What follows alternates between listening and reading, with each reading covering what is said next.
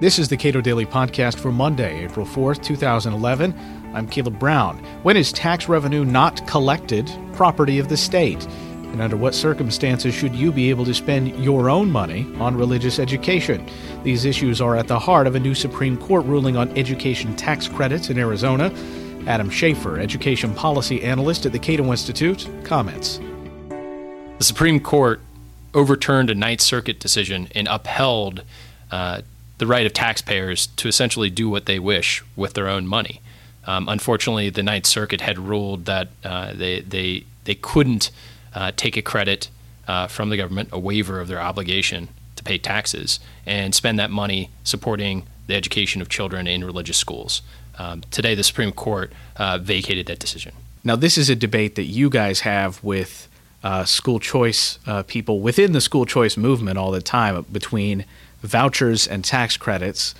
Vouchers do pass through the doors of government, and the money that will be used for vouchers does pass through the doors of government and then is delegated back to parents. Tax credits uh, are monies that never actually go to the government at all, and yet there are four members of the Supreme Court who say, because that's the case, you may not, you, we don't think you should be able to use this money in in a way that you see fit. That's right. It, it, four, four justices, the liberal wing, so to speak, uh, voted uh, the, the opposite, that, that that taxpayers can't direct their own money in the way that they see fit.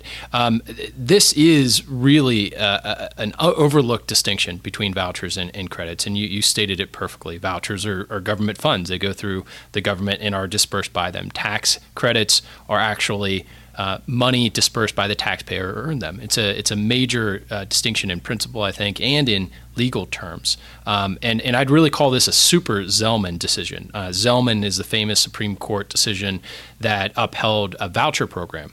And it said if there's an intervening choice, if the family is deciding what school to ch- to, to send their child to, there is no entanglement of uh, church and state. It's, it's the parent making that decision, not the government.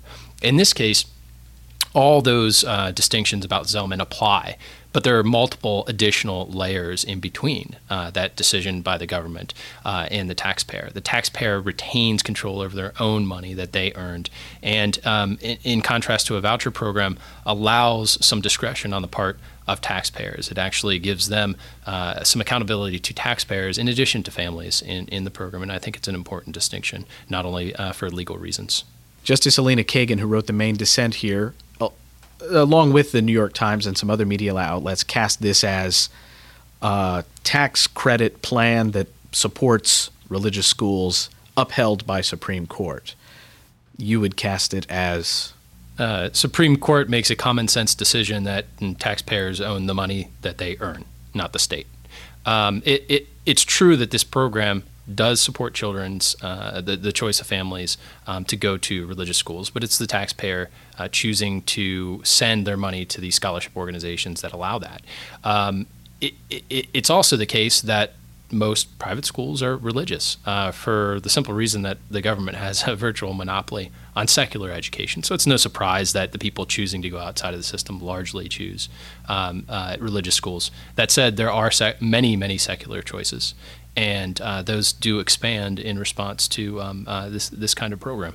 Now, the G I Bill is fairly uncontroversial, um, but returning soldiers can take that money, or soldiers who are uh, Uh, not engaged in, in wartime activities can take that money and go to whatever school they want. Is that basically the same thing? Uh, the G I Bill and other grants from the government are essentially voucher programs for higher ed. There's also a Hope Scholarship Tax Credit, which is essentially an education tax credit for higher education as well. It is unremarkable um, in higher education. Liberals uh, tend to support that kind of program uh, qu- quite a lot. In fact, uh, Bill Clinton, um, I believe, was the one who, who, who promoted most aggressively the Hope Scholarship uh, Tax Credit in the nineties. So it is kind of odd, but Uh, the fact is is that uh, K twelve public education is something that uh, many Democrats and liberals see as uh, uh, uh, something different, I think, because they're forming how young minds think. And they want the state to be able to uh, do that rather than just families.